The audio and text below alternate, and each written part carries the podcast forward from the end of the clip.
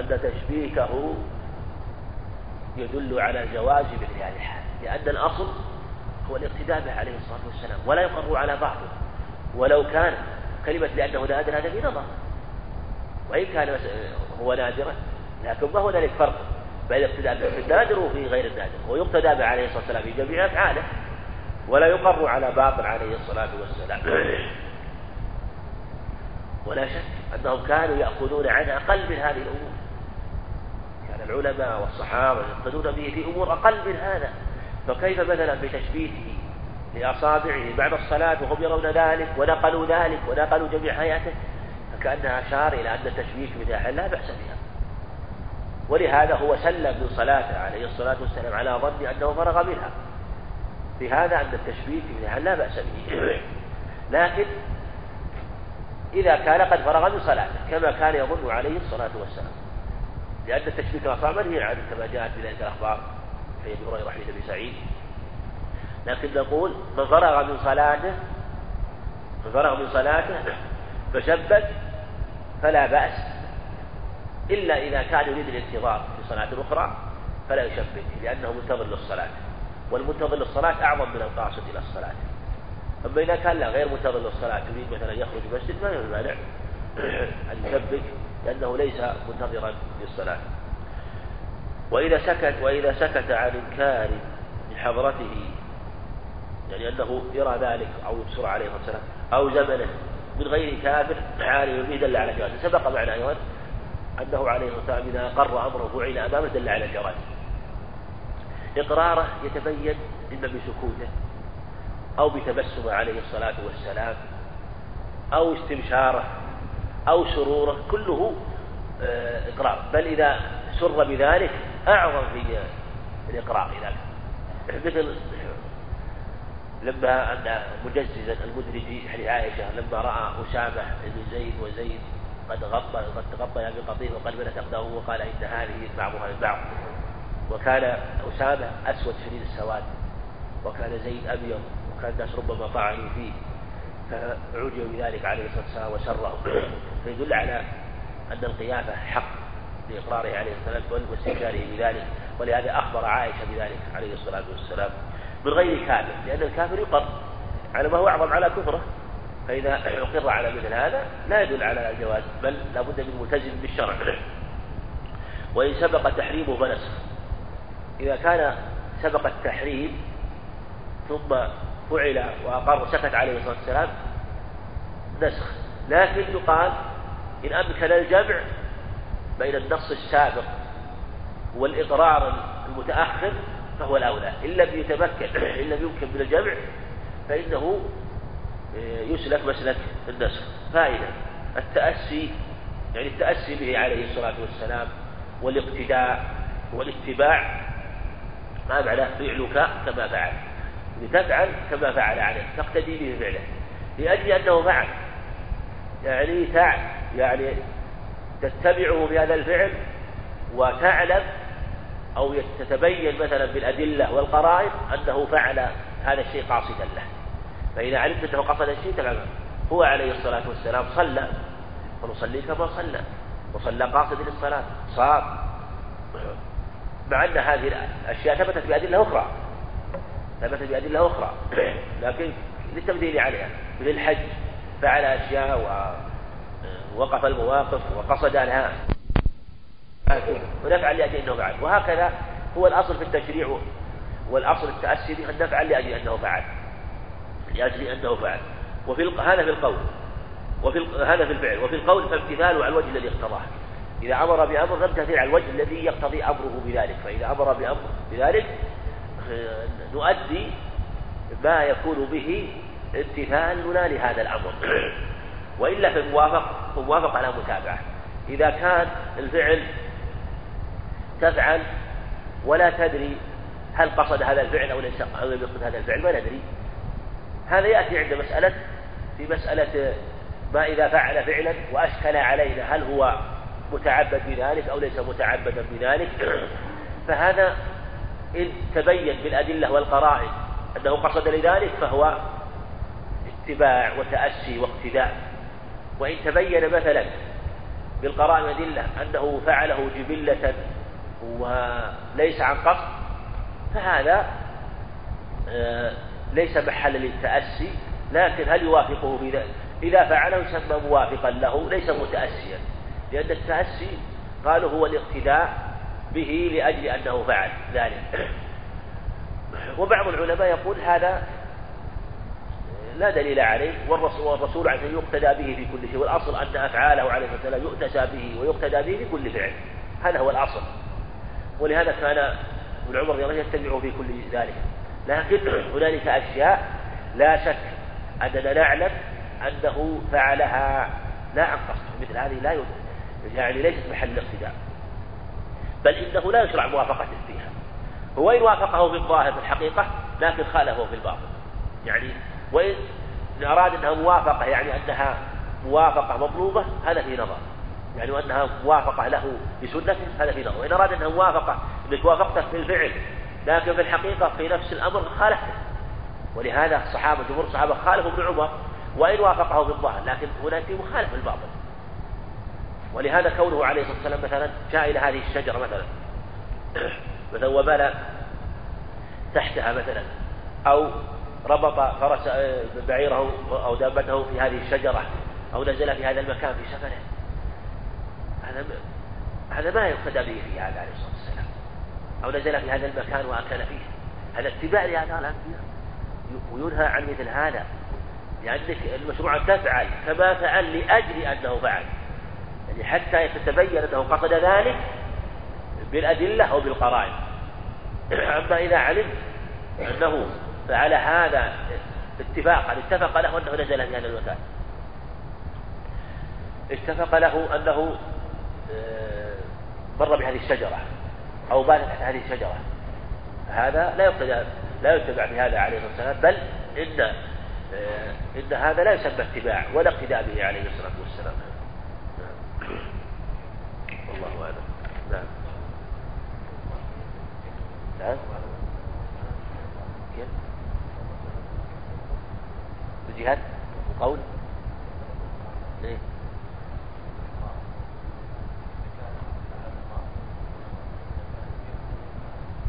مثل الكراهة يعني.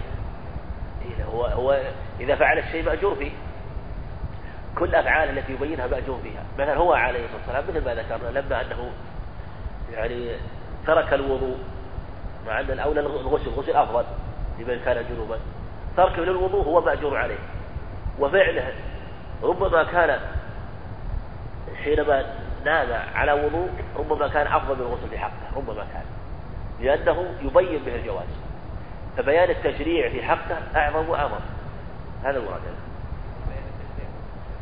نعم بيان الشريعة. نعم إيش فيها؟ ما أدري، الله أعلم. هذا جاء في حديث عند أبي داود أنه قال ما رأيت قال فلان وفلان إلا مطلق أزرارهما في صيف ولا شتاء، أقول هذا في نظر، الله أعلم.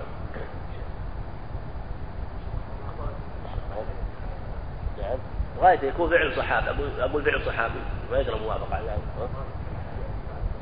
كيف؟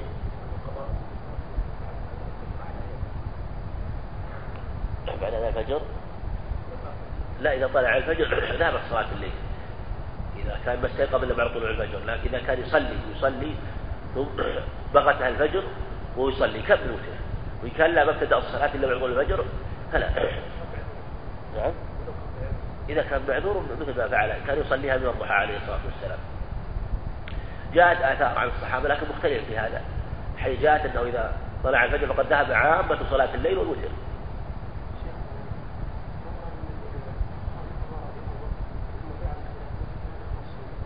لا مسلك الشوكاني ضعيف، هذا ضعيف عليه، صواب الاقتداء به عليه الصلاة والسلام. شو الدليل على الخصوصية؟ أقول شو الدليل على الخاص به؟ لو قال لو كان خاص لو قال بين عليه، قال خاص به. نعم كما يقتدى به في القول يقتدى به في الفعل، لقد كان لكم في رسول الله أسوة حسنة. نعم مسألة التقديم مسألة، لكن المقصود بالجامع أو النسخ أو التخصيص المقصود يسلك مسلك الجمع بينهما. السلام عليكم. ذكروا في مسألة الأفعال مسائل كثيرة في الحقيقة ليست واقعة، وكما ذكر المصنف رحمه الله غالب ما ذكروه يعني أشياء فرضية لا ليست واقعة، ولهذا رأينا أن ننهي بحث الأفعال حتى ندخل في باب الإجماع، نقف على باب الإجماع نقرأ من الشرح وممكن نعلق على شيء ما يتيسر من كلام الشارح رحمه الله. من أقرأ أن يقرأ معكم الكلام لو تقرأ فصل في عندكم البحث لا تعارض معها.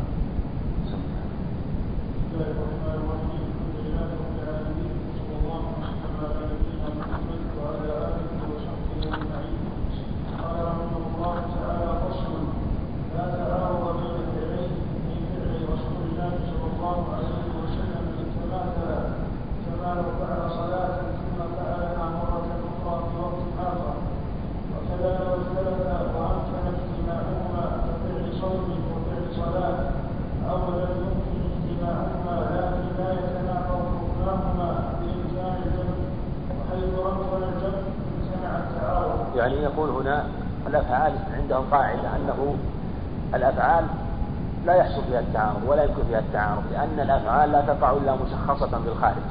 التعارض يقع بين الأقوال التي يقع فيها العموم، مثل ينهى عن صوم يوم ثم يأمر بصوم مثلا.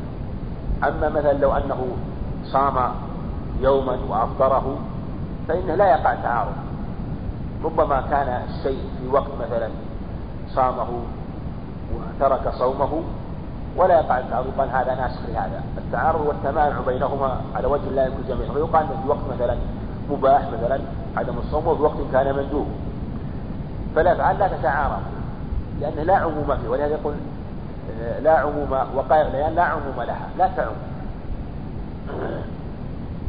وكذلك مثلا لو اختلفوا عن كان اجتماعهما، مثل كون يصلي كفعل صوم وصف صلاة، يصوم وهو مصلي يمكن اجتماع الصوم والصلاة، هو صائم ومصلي جميعا ما في اختلاف. كذلك إذا كان لا يمكن اجتماعهما لكن لا يتناقض حكمهما، مثل صلاة الظهر وصلاة العصر أو صلاة الجمعة والعيدين أو غيرها من الأشياء هذه، فإنه لو صلى هذه الصلاة ثم صلى أخرى فإنه لا يتناقض حكمهما. نعم. وكذلك تناقض الحكم كصوم رسول الله صلى الله عليه وسلم في وقت بعينه وفطره بمثله، فإنهما لا يتعارضان أيضا إن كان كونه واجبا أو مندوبا أو مباحا وفي وقت الآخر إجازة، لكن دل دليل على بلوغ تكرر فعله الأول له أي على بلوغ تكرر الصوم عليه صلى الله عليه وسلم بمثل ذلك الوقت، أو دل دليل يوماته على بلوغ التأسي في ذلك الفعل بمثل ذلك الوقت فتلبس بضده أي في مثل ذلك الوقت، وهو الفطر مع قدرته على الصوم، بل أكله على نسل دليل تكرار الصوم بحقه لا نسل حكم الصوم السابق لعدم اضطرار التكرار، لا نسل حكم الصوم السابق لعدم اضطرار التكرار ورفع الحكم الوجد المال أو أقر آكلا في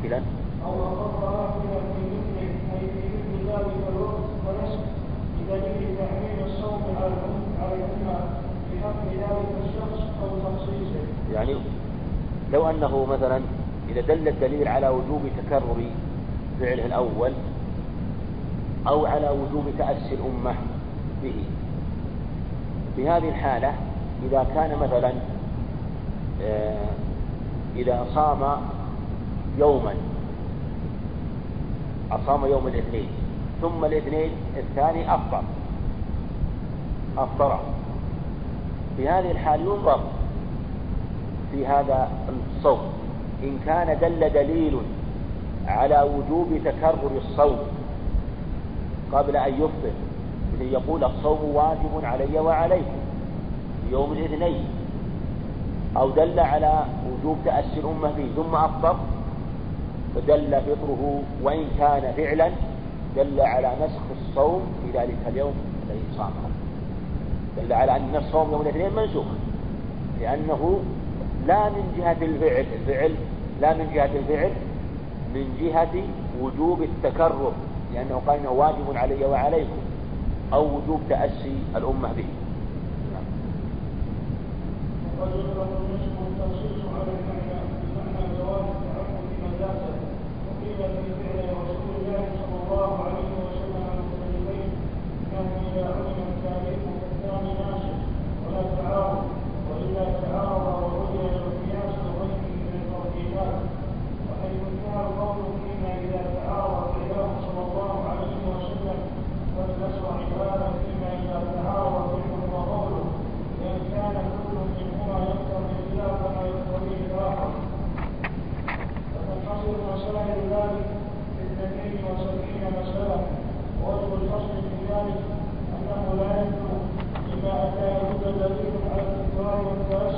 كل هذه الصور 270 كلها غير واقعة يعني إلا نجر يسير. كل هذه الصور التي ذكرها ما لها أي أمر في الشرع، إنما يمثلون من قبل أنفسهم، هي من حاصل فرق كذا في كذا، يعني عندك تصور معروفة، لكن هي من واقع ولا موجودة، لكن من جهة التقسيم، وإلا لا يكاد يوجد إلا مسائل يسيرة في تعارض قوله وفعله عليه الصلاة والسلام. نعم.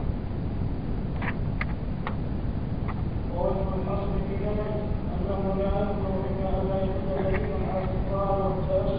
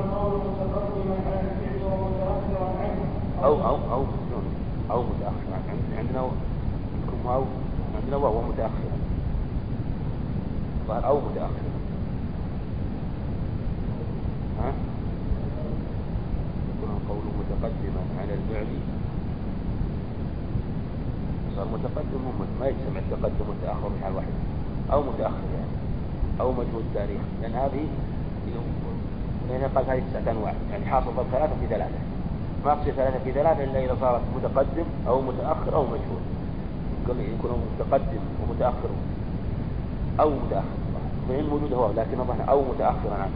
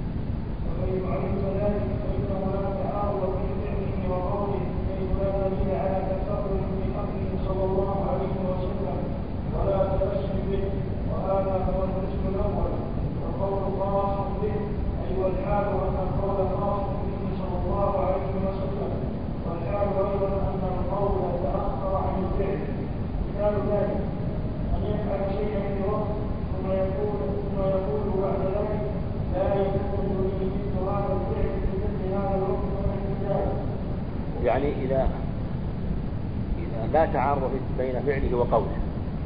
إذا مثلا فعل شيئا في وقت، مثلا صام أفطر يوم عاشوراء ثم قال بعد ذلك لا يجوز لي أن أفطر يوم عاشوراء،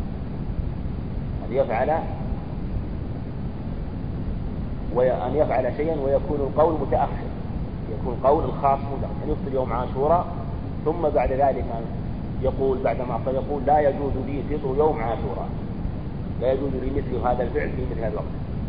في هذه الحال لا تعارض بين فعله وقوله، لأن القول يكون خاصا به،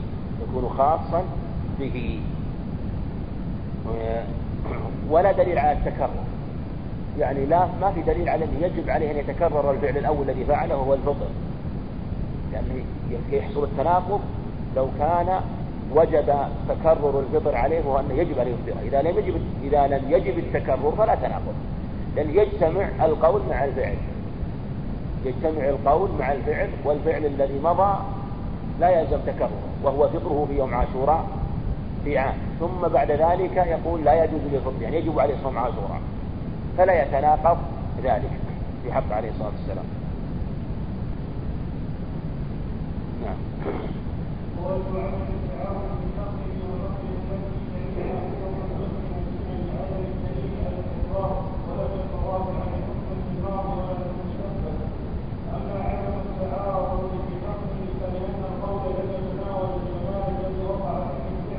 يعني فعل قد مضى.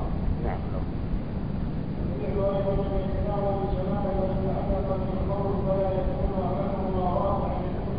القول الذي يتناول الزمن الذي يتعلق بالقول، يعني معنى أنه لا يجب التكرر. لو وجب التكرر لتعلق الفعل بالقول الذي بعد ذلك، لكن لما ما وجب التكرر عليه ما تعلق الفعل بالزمان الذي بعد ذلك، يعني لا يلزم، لم يؤمر بفطره بعد ذلك، فكان القول خاصا به والفعل لا يجب تكرره، فلا تعارض بين القول والفعل. نعم.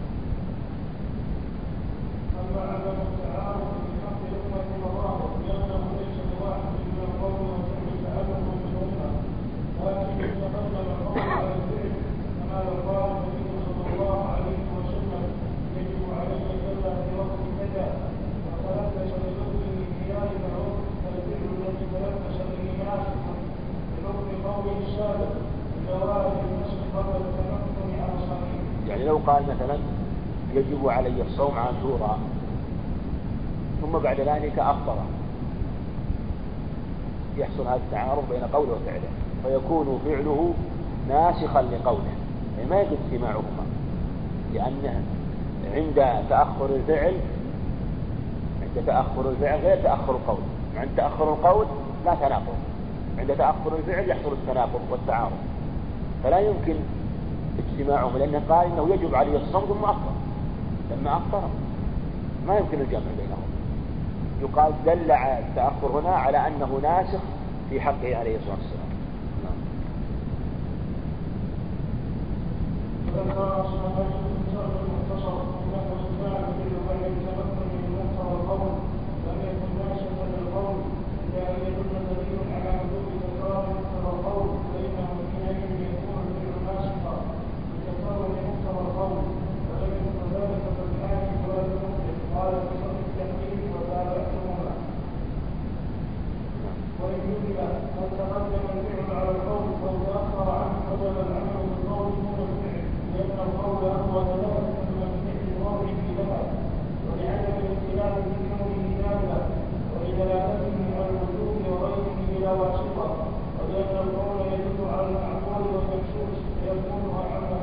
وهذا يعني هو يقول لا، وإن جهل تقدم القول على الفعل أو تقدم الفعل على القول، لأن إذا تقدم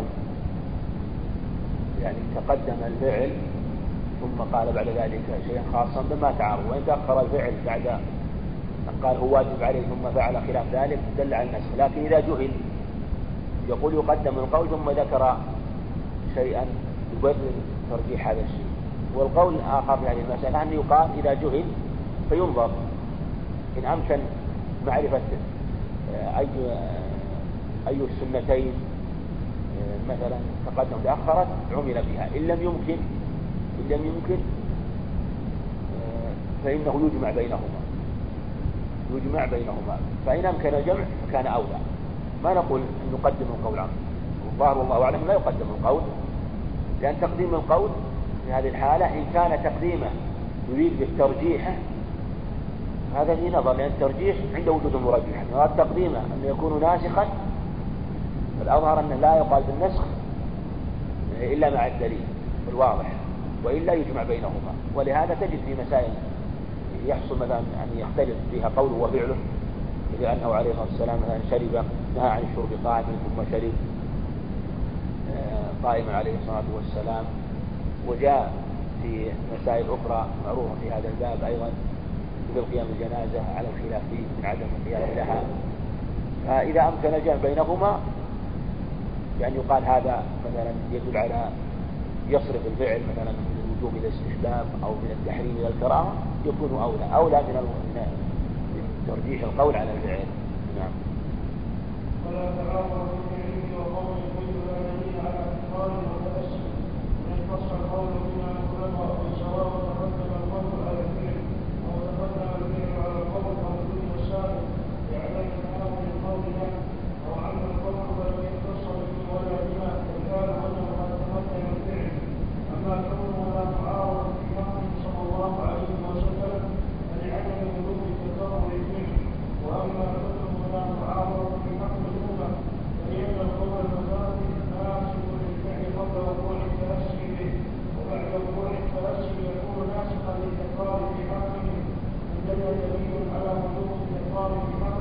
فإذا قال مثلا إن هذا خاص بكم يجب عليكم صوم يوم عاشوراء مثلا، إذا قال يجب عليكم صوم يوم عاشوراء يكون قوله خاصا بأمته دونه عليه الصلاة والسلام فلا تعارض.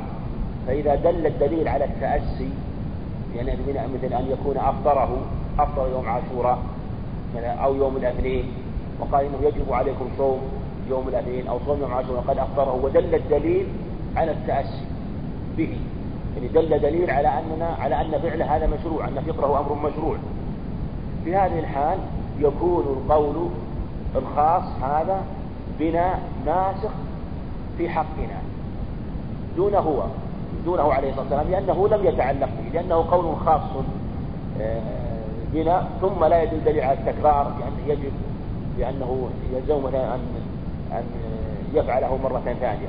فالمقصود أن التعارض يكون في حق الأمة والمتأخر هو الناسخ. نعم.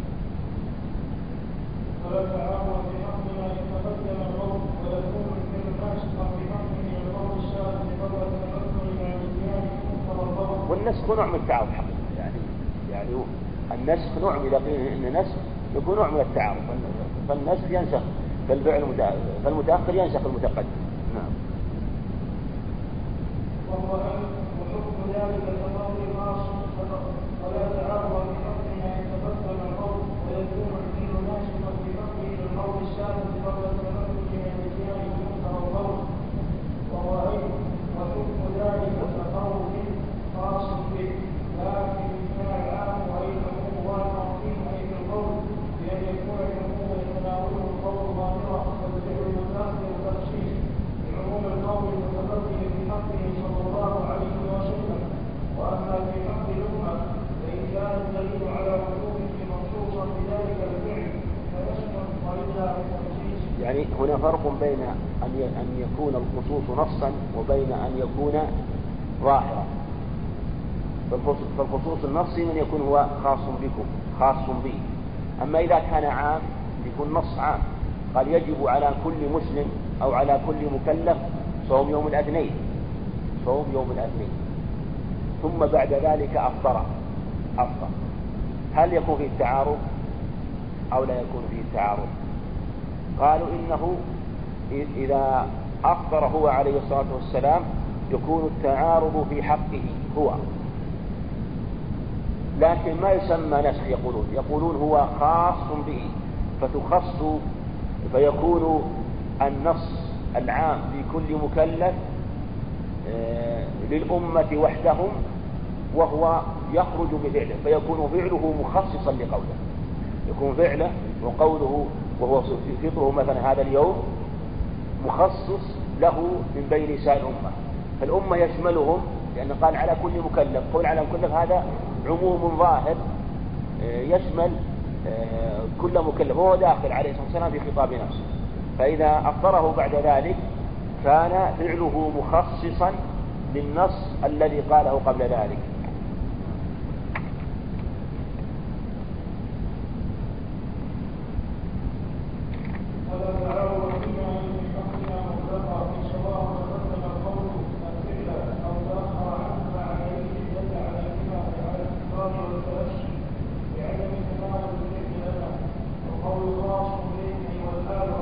هذه عدم ولا تعارض فينا أي في حقنا مطلقا، أي سواء تبدل القول الفعل أو تأخر عنه مع دليل دل عليهما، أي على الإقرار والترشي لعدم تمام الفعل لنا. والله والله أعلم، أنا راجعتها قبل، والله من العدم تناول القول لنا مثل الفعل في نظر، العدم كان مكتوب لنا تناول الفعل وما ما يتشق مع كلام السابق، لأنه هو يتكلم عن الفعل مع دليل دل عليه ما يعلى التكرار والتأسي، لأن قال والقول خاص به. إذا كان قول خاص به فالذي لا يتناول القول لا الفعل، الفعل متناول لنا. لو قال لعدم تناول الفعل له لا، لكن عدم الظاهر والله أعلم لعدم تناول القول لنا، مع أن يراجع المراجع التي أشار إليها هنا يمكن تبين بعض الشيء.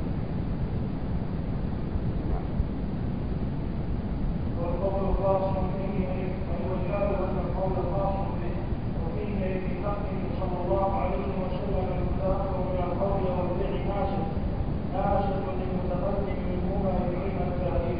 يعني إذا تأخر، إذا قال مثلا يجب علي صوم هذا اليوم ثم بعد ذلك أفطره، يكون فعله ناسخا لقوله،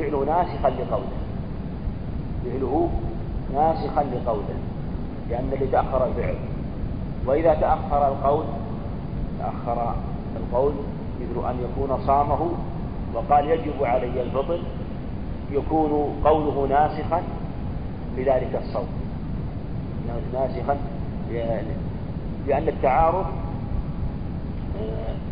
في حقه عليه الصلاة والسلام، لأن التعارض في حقه. أما في حقنا لا تعارض، نحن نقتدي به في هذا الفعل الذي فعله صوما أو عدم صوم إن دل الدليل عليه، ولا نقول إنه ينسخ في حقه. أما في حقنا لا، لأن دل الدليل على التأسي به عليه الصلاة والسلام فيكون مشروع لنا، ودل الدليل على التكرار في حقه فيكون منسوخا. في حقنا لا تعارض لنتأسى به فيما فعل، وفي حقه ينسخ لأنه دل الدليل على التكرار، وإذا دل الدليل على التكرار مع أن القول خلاف الفعل يحصل التعارض، فالمتأخر ناسخ. نعم.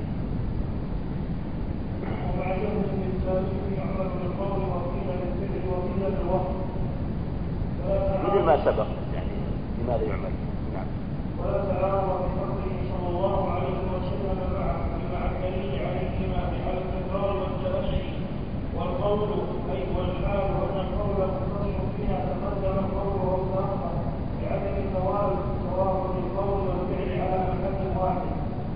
وأما فينا في حق الأمة فالمتأخر من القول والفعل ناشط للمتقدم منهما لعلم التاريخ، ومعلوم بالتاريخ يعمل بالقول على الإطلاق. يعني يكون عكس الصورة السابقة، يكون التعارض في حقنا إذا كان القول مختصا بنا، مثل ما قلنا يكون التعارض في حقه إذا كان القول مختصا به. فإذا قال يجب عليكم صوم هذا اليوم وأفطره عليه الصلاة والسلام، يكون فعله المتأخر أو قوله ناسخا في حقه. يكون إذا قال يجب عليكم فيكون الفعل المتأخر أو القول المتأخر ناسخ للمتقدم، مثل ما قلنا في أنه إذا تعارض قوله وفعله ودل الدليل على التكرار أما إذا يدعى التكرار فلا تعارض، الذي يدعى التكرار في حقه فيحصل التعارض فيكون المتأخر ناسخا.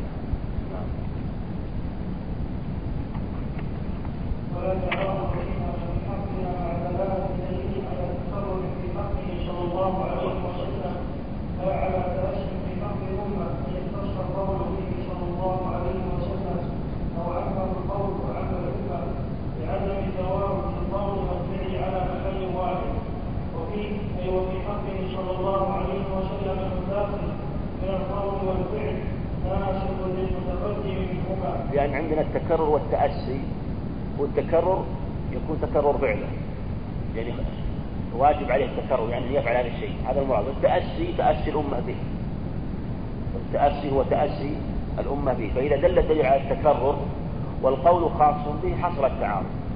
إذا كان مثلا قال إنه يجب علي فطر هذا اليوم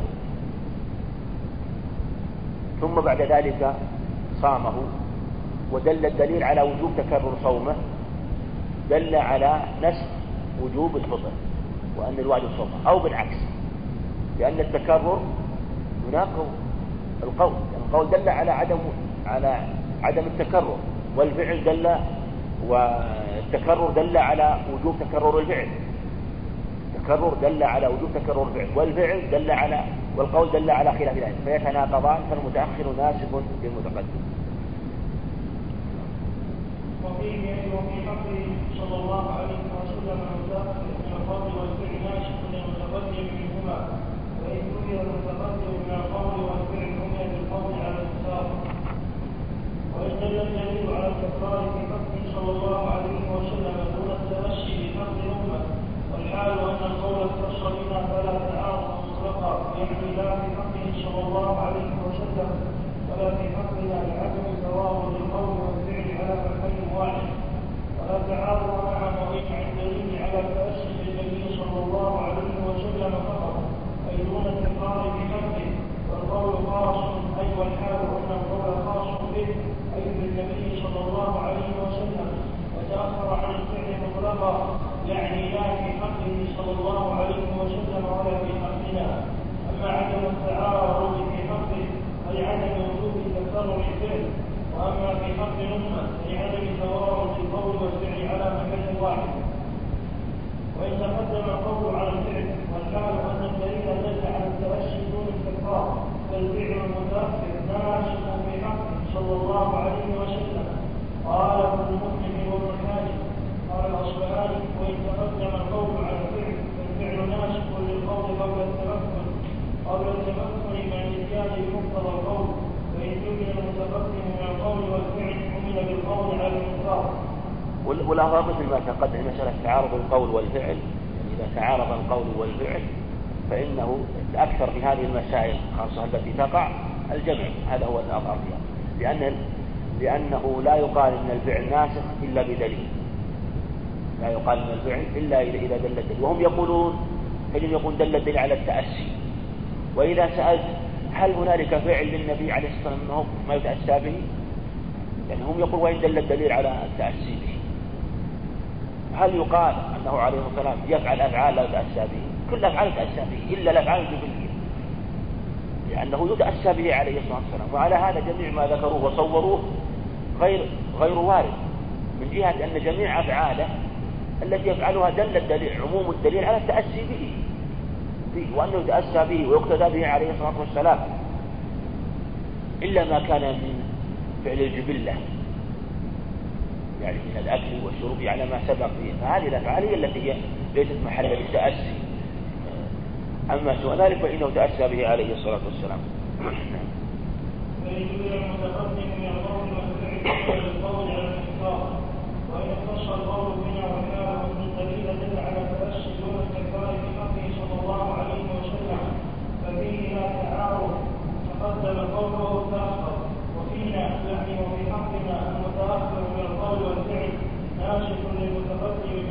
لأن القول اختص بنا والدليل دل على التأسي به، فإذا كان القول خاصا بنا ودل على أننا نتأسى به فتعارض القول الخاص بنا وفعله عليه الصلاة والسلام المخالف لما أمرنا به، المخالف لما أمرنا، دل على أنه أنه لا يجتمع القول والفعل في هذه الحالة، فينسخ أحدهما الآخر، لأن الفعل دل على أنه متأسى به فعله، وهو أمرنا بذلك، قال هو أنه يجب عليكم صوم يوم عاشوراء، ثم أخبره ودل الدليل على أنه تأسى به بالفطر.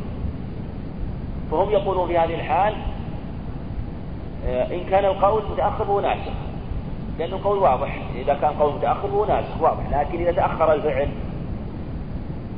أفطره ثم صامه ودل الدليل على أن يتأسى به لصوم، مع أنه قال إنه يجب عليكم الفطر، هل يقال إن الفعل في هذه الحال ناسخ للقول في حقنا لأنه أمرنا بالفطر ثم صام ونحن نتأسى به ودل الدليل على التأسي به، أو يقال لا إنه يجمع بينهما؟ هم يقولون في هذه الصورة يحصل التعارض ويكون النسخ للمتأخر منهما.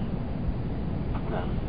والعمل قول النبي صلى الله عليه وسلم والأمة والحال والتنزيل دل على التأسي دون التكرار، وإن تأخر القول عن الفعل ففي حقه صلى الله عليه وسلم لا يتعارض لعدم تضاربهما على مكان واحد، لأنه لا يجب التكرر، يعني يحصل تعارض إذا وجب التكرر بحقه، فإذا كان ما بالتكرر ما يحصل تعارض، وإن كان عاما، يعني إذا عم القول لكن مو واجب عليه التكرر، إنما وقع الفعل مرة واحدة ثم بعد ذلك لا يجب عليه الصلاة والسلام أن يفعل مرة ثانية، فلا يجب التكرر بحقه، فلا يتعارض قوله وفعله. نعم.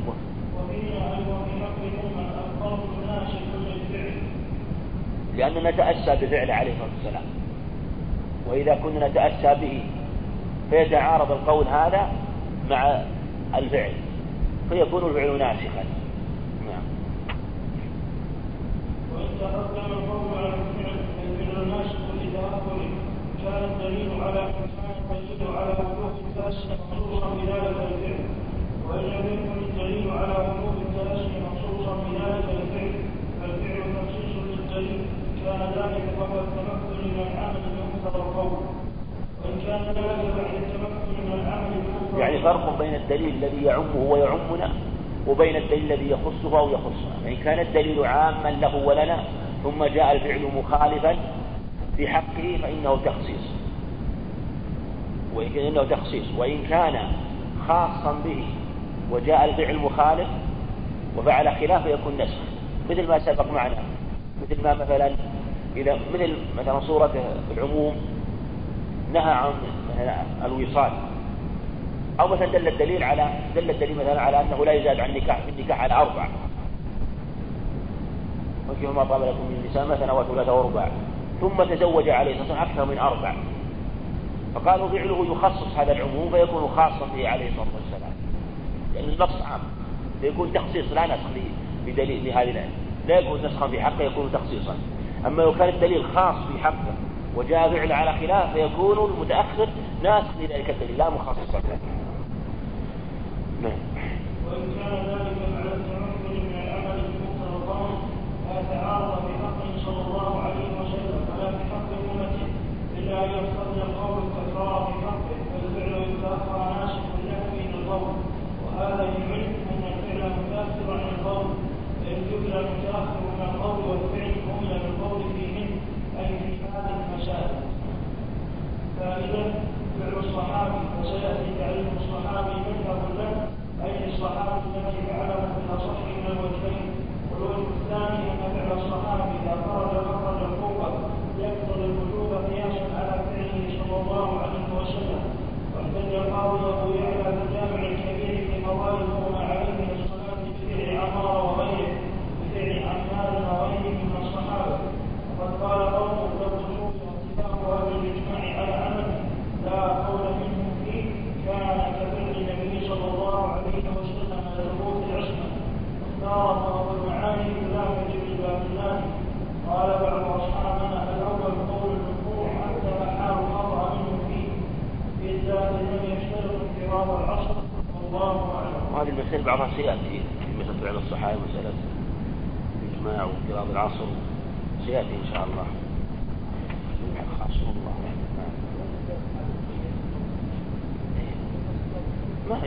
ما لها يعني من السنة ما في أمثلة، لكن ممكن يذكرون أمثلة، يقول لو قال كذا وقال كذا فرض.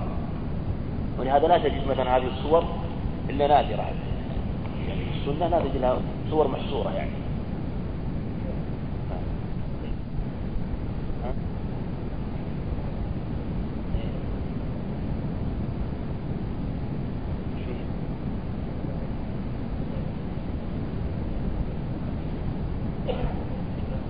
ولهذا نقول الأصل العموم إلا أن يقول هو خاص بي أو خاص بكم.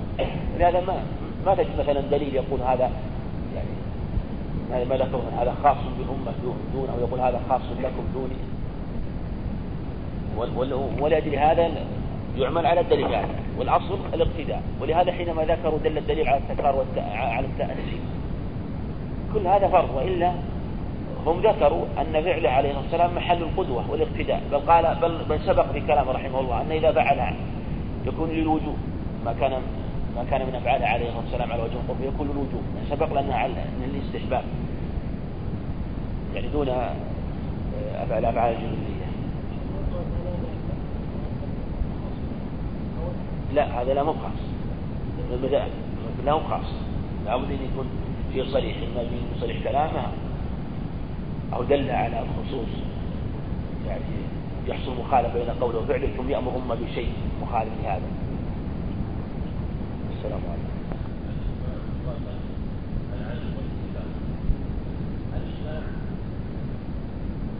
أصل عظيم من أصول الشرع، لأن الأصول هي الكتاب والسنة والإجماع، والإجماع ذكروا معناه لغة ومعناه اصطلاحا وشرعا، فهو لغة العزم والاتفاق، وقيل الاتفاق، والاتفاق ألصق بالعزم بالإجماع، لكن الإجماع يجمعهما فهو عزم واتفاق. فأجمعوا أمركم، اجمعوا على الجمع والاتفاق،